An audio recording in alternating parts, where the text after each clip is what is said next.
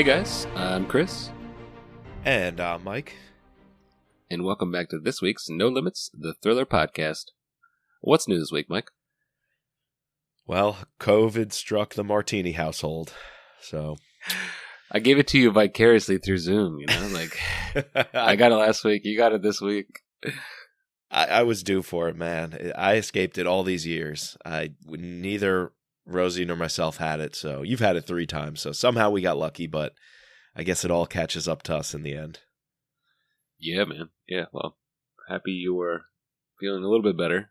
Hopefully, you're on the mend, and hopefully, everyone listening is, uh, you know, doing okay.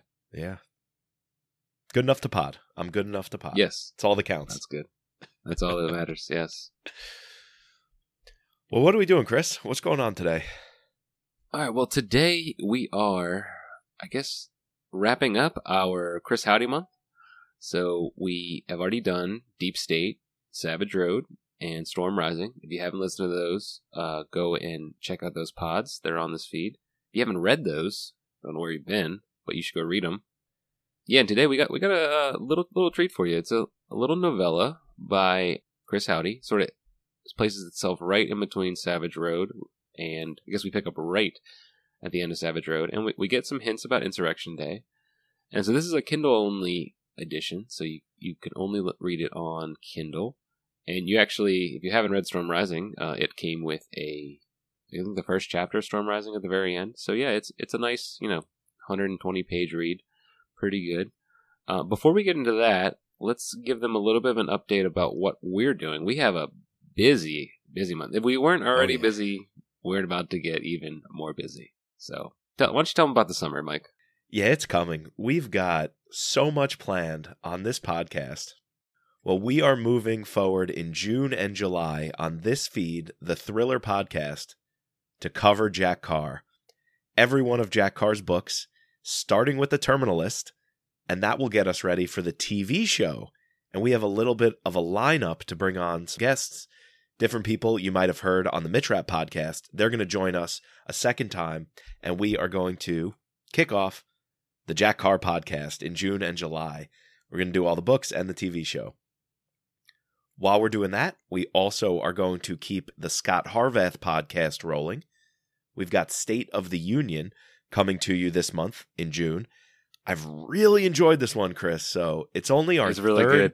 Yeah, it's, It's only really our good. third Harvath book, but I'm I'm just calling it. I think it's going to remain top five, absolutely top ten. It's a good one. Okay. All right. All right. So, yeah. Above lines? Above lines? Ah, ooh, I'm gonna have to use the the scorecard and try to Okay. parse that All one right. apart because it's close, but I, I don't know if it if it reaches that high. It's definitely above above uh, Path. So, for sure. Yeah, yeah, yeah, Yeah. But we'll save all that for the Scot Harvath podcast. Yes. This is not that pod. This is not it. You mentioned it. We are getting into Insurrection Day. I think this, for being a novella, might just be Chris Hauty's best written piece. I love it. I was blown away by it. Wow. Um, it's very good. I, I still think Deep State is better. Mm-hmm. but it is is very good. It's very gripping. I like how you know we can just kick it off. Like I like how it puts you right into the action. You know, it's just a full tour de force boom. You know, essentially like distilling. I, I can see where you're coming from because it's kind of like distilling everything he's good at. Yes, This exactly. idea of just propulsion, propulsive action, and pro- like the way he writes. Like you know, it's just Yes. these quick little chapters and every single little chapter has a has a cliffhanger ending we get a twist of course you know right in the middle of the right in the middle of the novella and you know something that i had you know i'm not big into historical fiction and so i, I would classify this as you know maybe a subgenre of historical fiction you know taking an actual event and then placing your character in it and then you know sort of having an alternative history of it you know very very interesting uh and I feel like he weaves in, you know, a lot of the dialogue, you know, post what actually happened on the Capitol building, uh, January sixth, into the story very well. I, I, I liked, you know, dropping. And he he toes the line, going back and forth. I, I Mhm. feel like this could be a little bit, uh, especially like based on some a lot of the readers who read these kind of novels. It kind of a big step, would you? Would you, or kind of a It's bold. It's bold. a, a bold step? Yeah, like to do this. Uh, It's In the end, he makes Russia the enemy, so I I guess he saves himself there. You know, like before he really piss somebody off, like piss a lot of people off. But you know, he he's shown that he doesn't really care. Like he's going to play it both ways. He does. He did that same thing in, in Rising Tiger, Rising Tiger, Storm Rising. You know, with the whole uh, abortion plot line. So, yeah. I think he's not he's not afraid to do anything, and uh, it definitely shows in this novella. I, I think he calls it as he sees it, and I applaud him for that. I, I like that. I like that. Yeah, you could have really done a lot of dancing, tried to find both sides, if you will. But I think Chris clearly describes the mob and their motivations and their ties to white supremacy groups very clearly, is upfront about it, and the way Hayley has to navigate that. And, and then all the different players, and not only her navigating it, but even the Capitol Police themselves. Some of Right. them are implicated. And then uh, different people in the Congress. Some of them and the speeches they're given on the floor are, are kind of in line with these this mob. So yeah, I think he's very bold, jumps right into it, calls it as he sees it, and wanted to accurately recount what happened on that day without necessarily playing politics about it. Right. Right. But before we get into it, I like to share my thoughts on this book in the form of a limerick. There once was a riot on January 6th. With insurrectionists, Russians had mixed. The howling mob, what a beast. As she assists Capitol Police, a massive loss of intel she's fixed. Nice. Eh. So on uh on Goodreads and Amazon has uh 4.3 Goodreads, sorry, 4.03 on Goodreads, 4.3 on Amazon. The nationally best selling twisty twisty electrifying Hayley Chill series continues with this novella following the former Washington DC intern as she faces a violent uprising at the United States Capitol. During the course of one terrifying and chaotic day, nativist forces stage a violent uprising by storming the Capitol.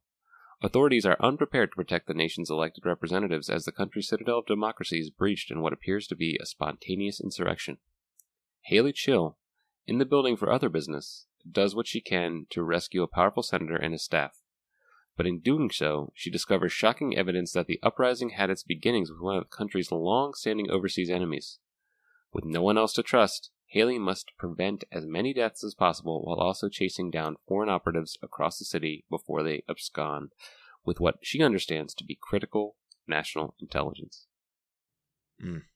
Yeah, so right from the bat, we she goes to the Capitol building to see her friend, right? There there she's as she's walking before she gets to the Capitol building, she witnesses like almost the near death of this black or dark skin colored physician at GW Hospital. Uh, knows that she's like, "What the hell's going on? Uh, this is not good." Like, and then as she progresses along, she sees more and more of these people who are decked out in alt right memorabilia or regalia, um, Confederate flags, Gadsden flags, Confederate uniforms, and then as also she sees a bunch of United States flags, and I, I like how she, you know, because she obviously works for Publius, whose ultimate job is to uphold the Constitution, uphold what that flag means, and it hurts her to see like this flag being used in such a way Mm-hmm. and I think like little lines show up throughout the throughout the series. And I particularly like the one chapter, and we haven't mentioned this before about Hauty, how he not only titles his chapters just you know numbers, but he gives like a little couple words that tie directly into what the chapter like something that word is going to show up in the chapter, right? Or that like one of the one of the ones I really liked was eat, kill, fuck, sleep, and that's like a motto that Russian Spetsnaz like have. Yeah. Um, but there, there was this other one where like the storm saved the saved the day. And Yes. In that chapter, it talks about like the last time the Capitol was breached and the White House was burned down, right, and everything. The War of 1812, yeah. Right.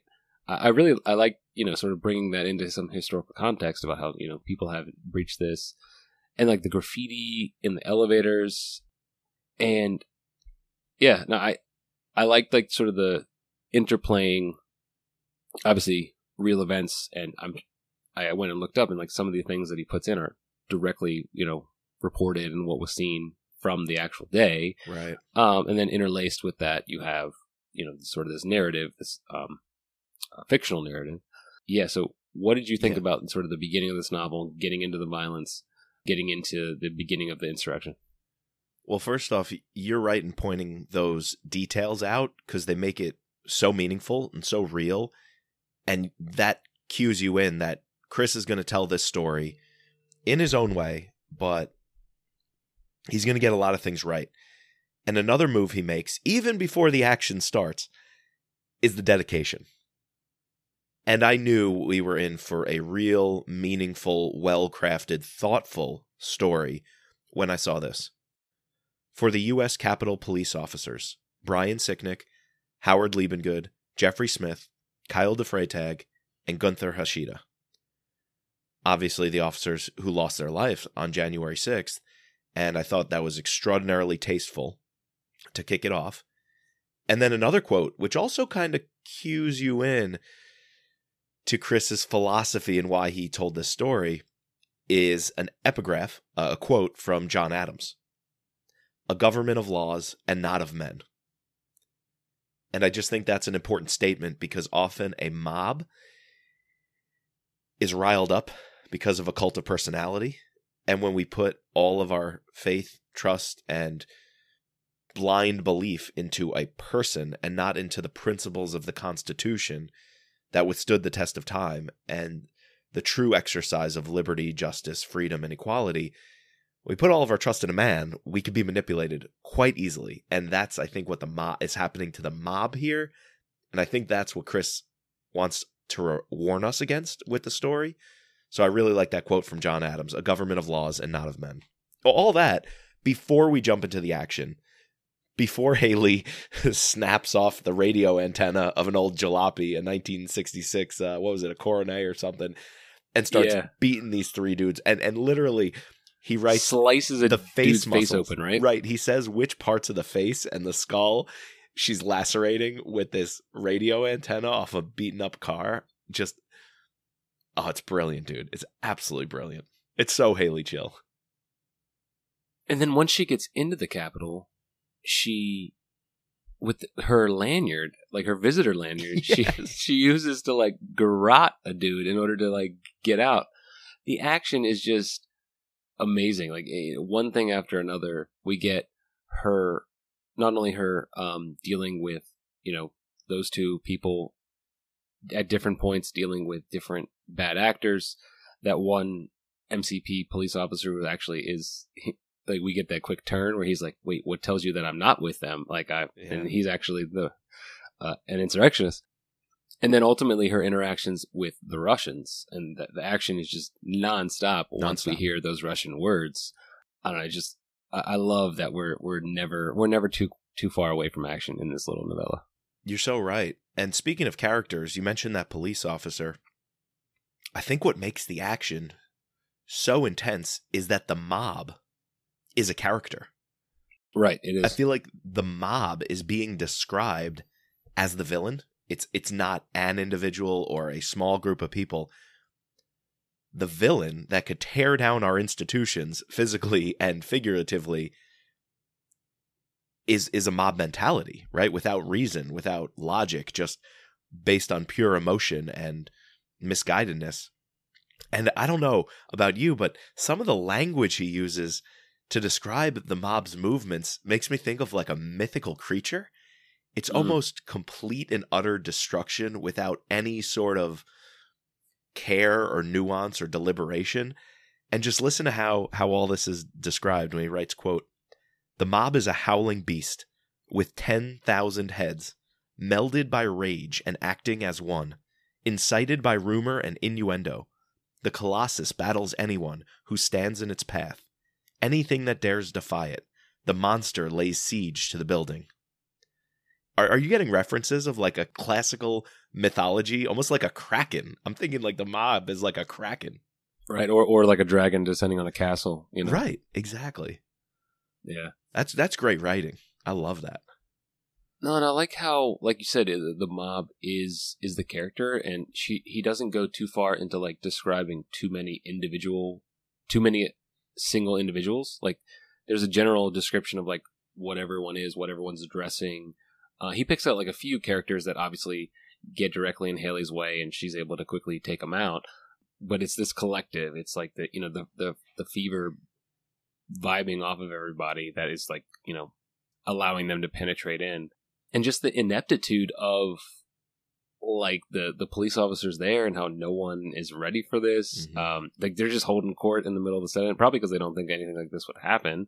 But just the fact and the, the nonchalance by not only The sergeant at arms. the sergeant at arms, but also by you know the senator, by the senator, by her friend who gets her in. Yeah. You know, like a little bit of incompetence there, obviously, not being ready for this. And she, I remember she mentions, and I meant to go look this up, but she's like, "Who the hell is the the park police officer who gave them the permit to Right. you know t- to do this protest?" I like, what was there actually a, pro, a permit for for the original protest? But um, yeah, that was that was interesting. And speaking of the mob being so unruly, she outsmarts it. And this is this reminded me at least. Do you remember that story? And there was that video clip of that one police officer being chased down by the mob, like in the rotunda or in the halls of of the Capitol. And he looks one way and notices it's the corridor that would lead you to the vice presidential suite. And he Right. purposefully Which is exactly where she's at. Yeah, he draws the mob up past him and tries to rile them up to follow him, and he completely diverts them away from the important people. Hayley's kind of doing that here with just a little bit of wits. She tells the mob, "Oh, it's that way," and you know it's really the other way, or the way they're moving from the Senate office to try to get down to the tunnel. She's being very cunning. So again, it's just not that kick ass, take names, whip people with an antenna from a car, or use your lanyard to choke someone out. She's doing all that, but she also realizes how you defeat the stupidity of the mob is by using reason. And so she kind of outwits them as well.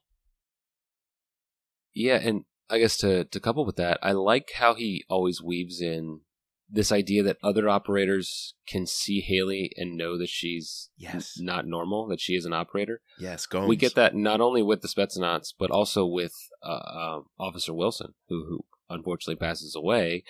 But he can tell, like right from the bat, that you know this is not just some White House aide. She, you know, is like him in, in a sense.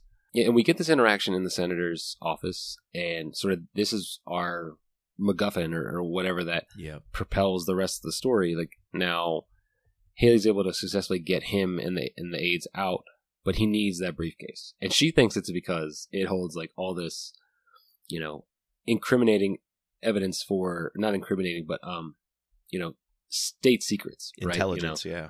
intelligence, especially because he is you know the lion of of the Senate, right? Or He's the like majority leader, lion- yeah. the- yeah, exactly. And so he and he's been hard hardlining on Russia. So she thinks maybe he has something like that we're going to do, and that the Russians would would specifically want.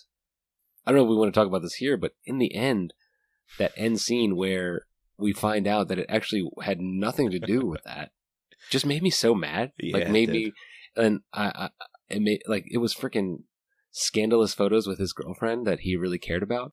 You know that's I I love you know we we're on this pod we're a huge fan of when the politicians are the bad guys Yeah. and this is just amazing like Yeah. that you know of course of course that's what he wanted it for It yeah, Get- see get I, I hated it. Uh, right, I hated it because Officer Wilson Gomes gave his life and I, and that dude was fantastic.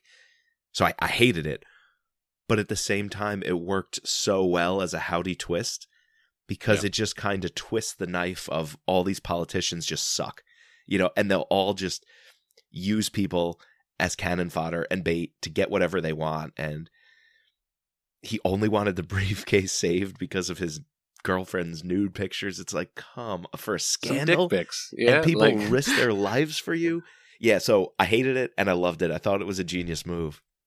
Also because I don't think in a novella like this, between books, you could really do a big Hauty twist. It can't be oh something yeah where it's like something else it, it had to be something Yeah. like that it can't really affect the storyline, right? Because of how many people will read Savage Road and jump right to Storm Rising and skip this one Sure. or miss it. So it really couldn't be that big a bombshell twist. So that was kind of a fun, playful little thing at the end that, that should tick you off, but it doesn't really affect the story. But we do get one kind of a Hauty twist, and sort of right in the middle, right, right as uh, you know, Gomes is right before Gomes dies, uh, Hayley hears some Russian spoken. You know, finish him off. I guess before we get into the, the Russian aspect of it and, and that twist, what did you think of his ability to give us a whole recap of Savage Road, as well as a recap of Deep State, bringing in Hayley's father, little little bits and bobs. I thought this was really well executed, Yes. especially like even better so than from Savage Road, from Deep State to Savage Road, and then even even so even more in Storm Rising. And it was crazy because you you have even less words to work with in this Right. novella, but I thought it worked really well, tying everything in. If you hadn't read anything, you could just read this. You know? could absolutely. You could know I mean, nothing. it would be crazy. It still would be crazy. Yeah. It still would be crazy the fact that you're like, you're reading the president is a Russian mole, but he did a good job explaining it. I think better than Savage. Well, I agree, but here's the thing: Savage Road, you had to get the reader up to speed for that storyline, which Right. the president escaping and whatnot it is the story of that book. So it's you have a, a taller task. Where here, you just want to color the background of Hayley a little bit more to whet the appetite. You you don't need to rely on the reader having that knowledge. You might just want to drop it as he very artfully does, basically just to whet the appetite and say, "Hey, there's more stuff like this in Hayley's background. You should check out." So I agree. Executed perfectly. And like you said earlier, actually, in our opening, this is super concentrated Hauty. Everything he does well, everything that puts him at the top of the class as a thriller novelist is being done here in an extremely compacted sense. And so we we, get just these brilliant moves done with an economy of language, beautifully written, almost poetic at times, and it's so succinct that I like I said earlier, hot take, I think this is his single best piece.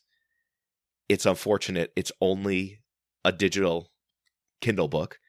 I would go bananas to hear this as an audiobook, particularly read by that first Deep State By Mir in Ireland. Yeah. narrator. Yeah. Or even the current one doing Storm Rising. She's also fantastic. To hear one of them narrate this and have a nice, what would it be, an hour, maybe? 45 minute Maybe. Yeah, maybe. little mini story. I would almost listen to that like a podcast, you know, once a month. I- would keep coming back to it. It's that good. You could you could totally do this. I recently listened to uh, Batman Un- Unburied, and it's a uh, Spotify original, like audio, not audio, but um, it's kind of like a radio show. I, I I'm blanking on the word, but you know, parsed out over the course of ten episodes, you get this story, and you, they actually get you know famous actors to play each part.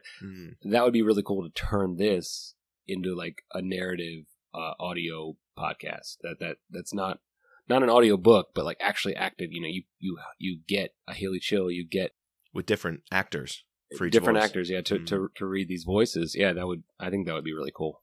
And you could do that. You can't do that with a normal book because it's too long. You It's have to too long, condense it. But like this is this is almost just you could just straight read it. That'd be really cool. Yeah, that that right there. That's the idea. That's pretty cool. Yeah, but you mentioned the Russians. Yeah, this story kind of pivots. We leave the Capitol actually, and I thought that was an exciting action sequence where Hayley's chasing the Russians across the mall, you know, kind of up Pennsylvania Avenue there into the city. And it's kind of funny how she I think one guy she takes down early doesn't have time to really tie him up, right? So she just tells the mob, he's a journalist, he's a journalist, knowing A white a Washington Post journalist. Yeah. Yeah. knowing they'll start beating him and won't let him go. And uh, she's just doing little things like that that are so smart and savvy to keep on the heels of the Russians. And then that culminates in there's both a shootout on the street, a shootout in a parking garage. So I feel like for all the January 6th stuff, that almost wraps up in the first 30, 40% of the book. Yeah. And I liked how he did that. Yeah, it almost becomes a typical thriller, right? A Washington D.C. style Mhm. action thriller. And it has these two parts. It's almost like a first half and a second half. And I thought that was artfully done because it keeps you in the story. Right. No, I, I, I, completely, I was going to bring that up too. That the fact that we actually leave, we go farther fully into this new narrative, this new plot line, um, that he's established with the Russians. Yeah, and we, we get you know a vicious shootout in the parking garage, shootout in front, like almost near the FBI headquarters. Um, and uh, I know we're not in the scorecard yet, Mike, but man, this is a good setting. Like you know, we're Oh, yeah. we're a sucker for DC on this, but he goes because because he's having to parse streets and name you know markers on each street, and because we're so entrenched with these locations, I'm visualizing everything. I went to school like right there next to the Capitol, you know, Right. up North Capitol, like two blocks away, you know, and I I had lunch, and when you're a senior, you can just leave, and I had like double lunch my senior year. So I, we would just go to like Chinatown. We would go to the National Portrait Gar- Gallery. Like I'm envisioning all these places, and I loved it. You know, oh, it's, Oh, yeah. it's going to get a five. Surprise! It's going to be a five for setting for me. But yeah, and so it culminates at the Russian embassy. Right. Since you mentioned the setting, I want to jump in there because I was reading this and Hayley picks out the bus stop across the street from the Russian embassy and she's looking down Edmund Street. Dude, I drive past that every day and I swear, not one day I pass by and don't think of Hayley Chill sitting on that bench like a silhouette of her watching this Russian come down the street getting ready to spring. I almost see her grabbing like the edge of the seat so hard it makes her bleed, saying, you know, blood has been drawn, let the fight begin. Every day when I Love pass that. that bus stop. So the setting is absolutely nailed. One other thing about that bus stop it's across the street from the Russian embassy and it's directly facing it. The week the war in Ukraine started, you know what somebody had put up across the entire bus stop? No, a massive banner right there facing every window of the Russian embassy. Russian warship, go fuck yourself. A huge banner. Ah, that's awesome. That's awesome. oh, it was sitting there for like a month or two. It was great. Yeah. So about this ending, I wanted to ask you if I had to pick some nits, and where if I had to, you know, we can be negative sometimes. So I, I got to go my negative mode. The one negative I had with this was how the final Russian got killed. Mhm. And the fact that Mhm. It's the SVR. At least that's what Andrew Wild says. It's the Mhm. SVR that kills, that puts a bullet in the head. I really wanted it to be like Publius. I wanted to be like some other Publius, and I wanted the guy to like wink at at Hayley, and then her, for her to know that there's these other operatives by her, besides her and April Wu. She even mentions like there was a bunch of people in Oregon. Are they like lying in wait? I don't know. What did you want it to be, Publius, or are you okay with it being the SVR? Like this whole like there's interplay. The SVR hates the KGBs, and so they didn't they didn't like them coming in their backyard and doing this Yeah. all all of that all of that tie in, all of that explanation or exposition just felt forced a little bit. It did.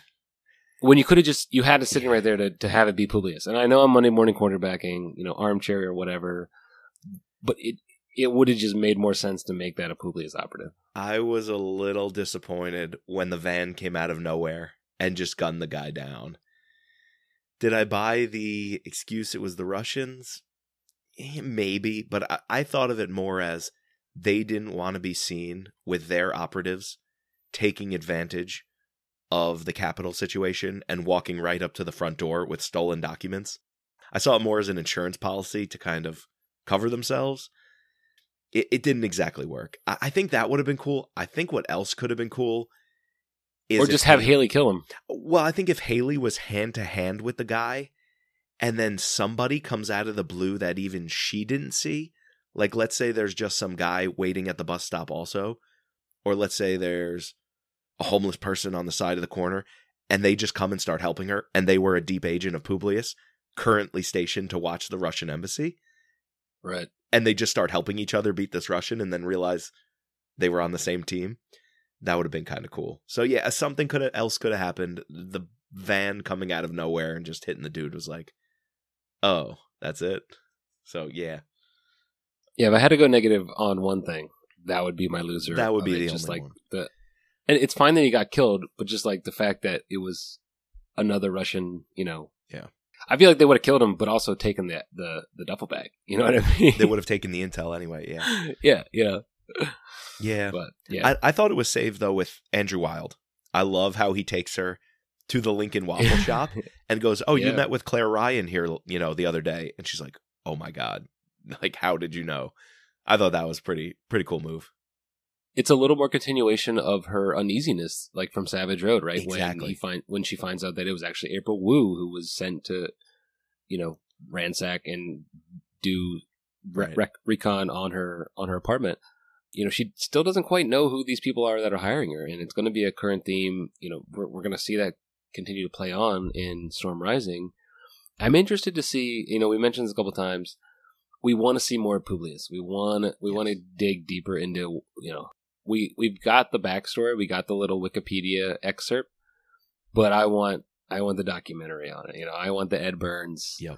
Like, give me what Publius actually is. You know, Yeah. and like we we call it Publius, but it, it doesn't actually have a name. You know, it's just that that's what some of the operatives are. You know, Andrew Wild has given it, right? Right. So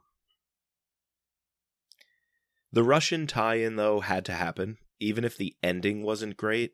I think it was a great move to ultimately, and this is what she discusses with Andrew Wild, is to ultimately say who whipped up the mob, who put them in a frenzy, Yeah. who who caused them to storm. It was Russian disinformation. I like that. I, thought like that was a good move to clarify that. And I think that's sure that's part of it. I do think a lot of them are brainwashed by certain politicians here on the home front as well, but a big part of it is also the messaging from those politicians is being amplified. Oh, and here's a quote like Chris does mention this at the end. He says, quote, compelling an enemy to defeat itself is as cost effective, low risk offensive strategy that the Kremlin has perfected without equal anywhere on the planet. So ultimately, he puts the blame on the Kremlin. Yeah, like you can see that their their their army might not be as powerful as we think it is, but they have tools that can divide us, Right. and they have nuclear weapons, and that makes them scary. So, That's it. and you have a fucking crazy man running running the uh running the show, so you never know what's going to happen. All right, you want to get into the scorecard, Mike? Let's do it. I'm I'm just gonna put a spoiler out there. This is a high number for me. This is gonna be a good one. This this is a high number. So we talked action. It was Yeah, I had to recalculate your uh, your total because you, Oh. you did the math wrong. So Ah, dude, I'm always doing the math wrong. All right, well.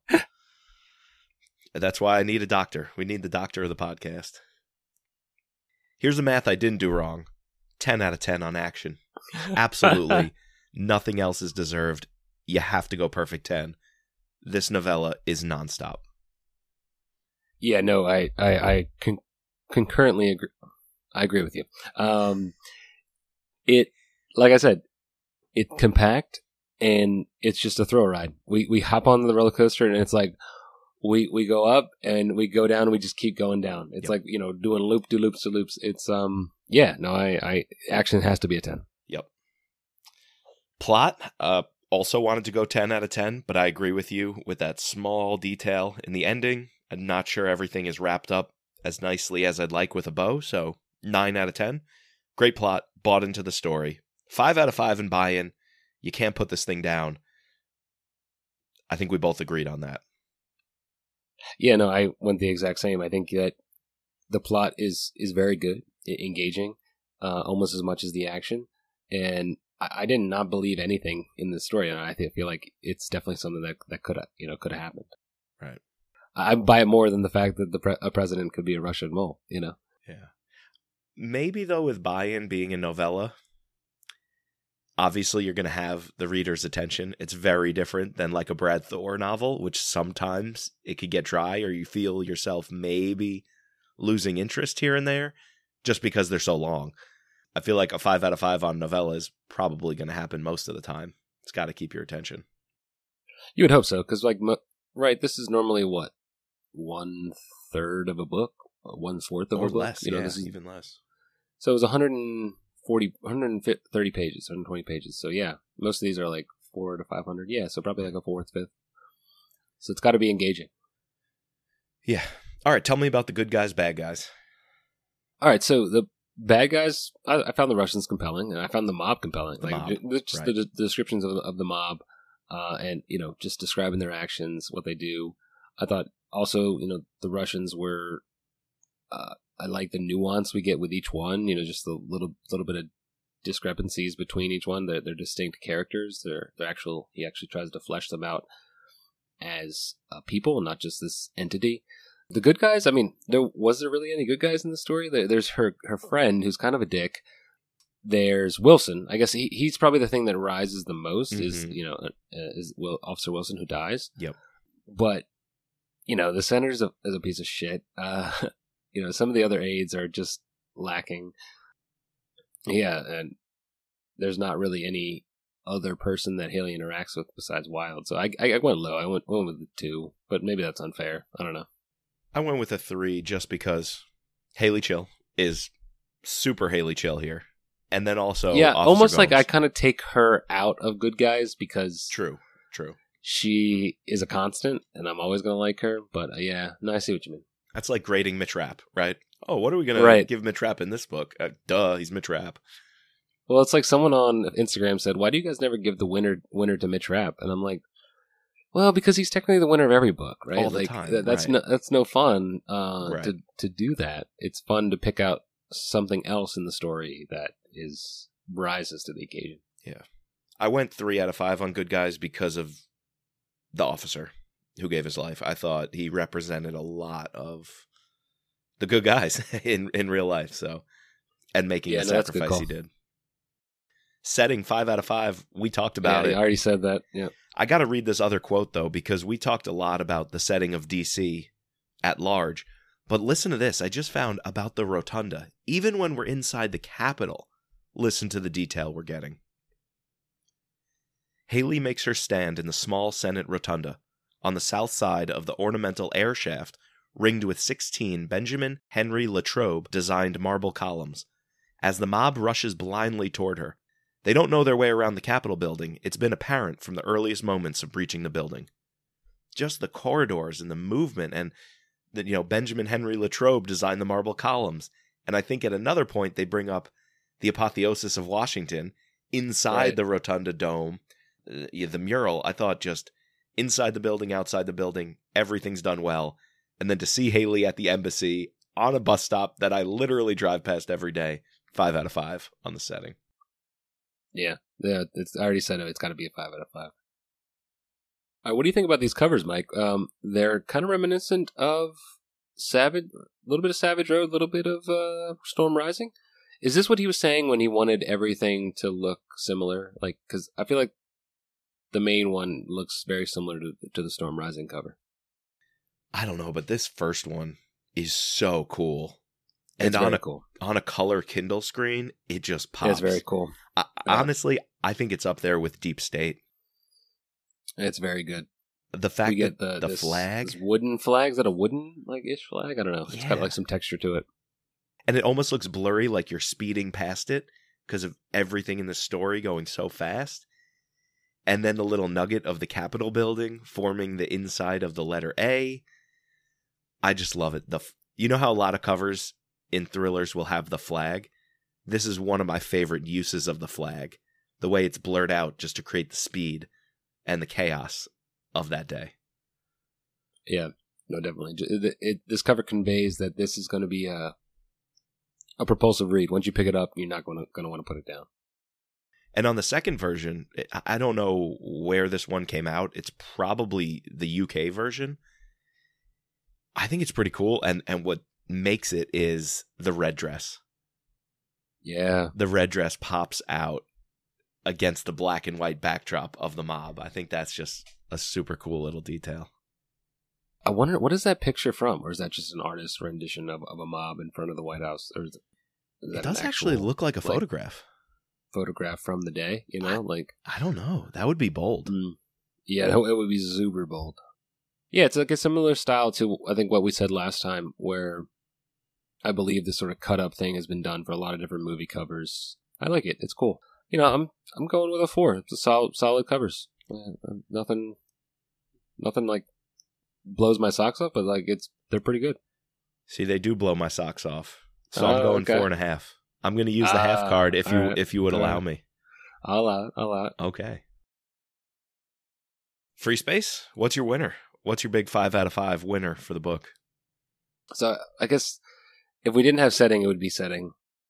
I just think that I guess to pull like a, a easy one is is just the the bridging that he does, the, the perfect placement in between the two stories, and his ability to get us up to speed quickly, intertwine elements of Savage and Deep State, while also, you know, obviously you, we got this before Storm Rising, so we're getting hints like for what is set. Like at the very end, we find out that she's going to that MMA camp.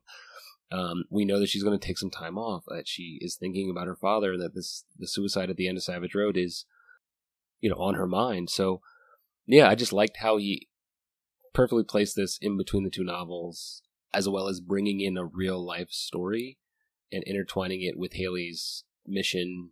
And um, I think he just executed that greatly. So I'm I'm going to give it to, to execution. That's going to be my free space. I'm going to give the five out of five to Dan Conaway. Okay. Oh, he's the the at the very end acknowledgement, right? Yeah, I have no idea who Dan Conaway is, but Chris writes, I would like to thank Dan Conaway for sparking the notion of writing a Hayley Chill novella. Yes. Yes, yes. Thank you, Dan. Yes. Thank you, Dan. The five out of five is this book was written. What a brilliant idea to do a little, as he says here, interstitial, a story between the stories to keep us going and whoever had the idea to place it on January 6th, I don't think there's one thriller or movie character I want to see more in the crowd on January 6th than Hayley Chill. I just absolutely love that. Great choice, great decision. Five out of five to Dan and Chris for bravely and boldly thinking of and writing the story. Yes, thank you. See, Rapp would just would just go home he, he'd be like, "This is this is dumb. like, eh, call me when there's someone to kill." You know, he'd have to know ahead of time that there's Russians in the building. You know, then he would go in, but he wouldn't just like be there for for no no other reason. Well, she's also unassuming. She's unassuming. She can blend in with the crowd. She's from West Virginia, so it, you know she Yes. needs to make it look like she's part of that. She'll be unassuming to the Russians. If she stumbles upon them, they'll think she's a nobody. Swat her out of the way. I feel like she is just that level of talent, but also the ability to blend in that you know Scot Harvath isn't going to have. Scott Coleman isn't going to have. A jacked up Mitch Rapp in this situation, he's better off in the Middle East. You know, he's going to look too dark for this crowd. If I'm being honest with Right. you, Hayley Right. Chill is just the perfect person to be there. Yeah, definitely. Especially being from West Virginia, you know, like being from West Virginia, the way she looks. Yeah, yeah. That's great. So I give it a 44, Mike. What did you give it? That comes out to a 45 and a half. I think it's justified. It earns that. That might be the highest score we've given on the Thriller Pod scorecard, and I think so. I'm down for it. I'm here for it. I think that's very good. All right, well that that was Insurrection Day, man. L- little little short pod for a little short book. I like it. Little novella of a pod. As we said at the top, we have a whole host of content coming to you in the next couple weeks. Be on the lookout, but be on the lookout for that both on this feed, No Limits, the Thriller podcast, as well as on our other feed, No Limits, the Scot Harvath podcast. We're going to be updating those constantly next couple months. So yeah, just stay tuned. Again, we need to thank our patrons, including our special operator Sherry F., our special agents Daryl, Kevin, George, Matt, Dawn, Dennis, Peggy, Catherine, Ray, Bridget, Jeff, and Mark. Please subscribe, rate, and review using your favorite podcasting platform. You can find us online at thrillerpod.com. Or we have new Twitter and Instagram handles, don't we, Mike? Yes, we do. At Thriller Podcast. We are at Thriller Podcast on both those. And as always, trust no one.